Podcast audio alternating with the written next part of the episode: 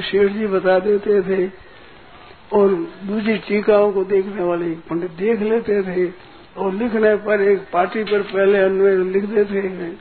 वो पार्टी पर लिख दिया, वो पार्टी लिख दी, वो पार्टी साफ़ करने वाले वो एक सज्जन थे गोविंद का। तो वे साफ़ करते, हरदत्त जी। तो वे साफ़ करते तो शेठ जी ने कहा कि पंडित से पंडित को जो लाभ है, पार्टी साफ़ कर दे, उसे लाभ कम नहीं होगा। मानो गीता ये जो लिखी हुई बनती है ना, भाषा टीका, पहले से ही पीते प्रेस में, वो लिखी गई थी, तब शेर जी तो भाव बताते थे। और पहले अन्वय स्लेट में लिख देते थे, घनश्याम जी रुख ठीक कर देते थे। पंडित ज्येष्ठाराम जी दूसरी टीकाओं देख, संस्कृत कर वो बता देते थे। वो लिखने लिखे भाव शेठ जी बता देते थे, और जैसे लिखी गई तो हरदत्त राय जी थे गोविंद का, वो पढ़े लिखे नहीं थे।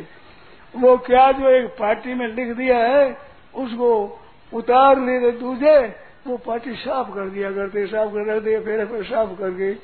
तो शेर जी बोले, पंडित से पंडित भी जो अपनी सम्मति बताते हैं, उनको लाभ होता है, उतना ही लाभ पार्टी साफ़ करने वाले को हो जाएगा।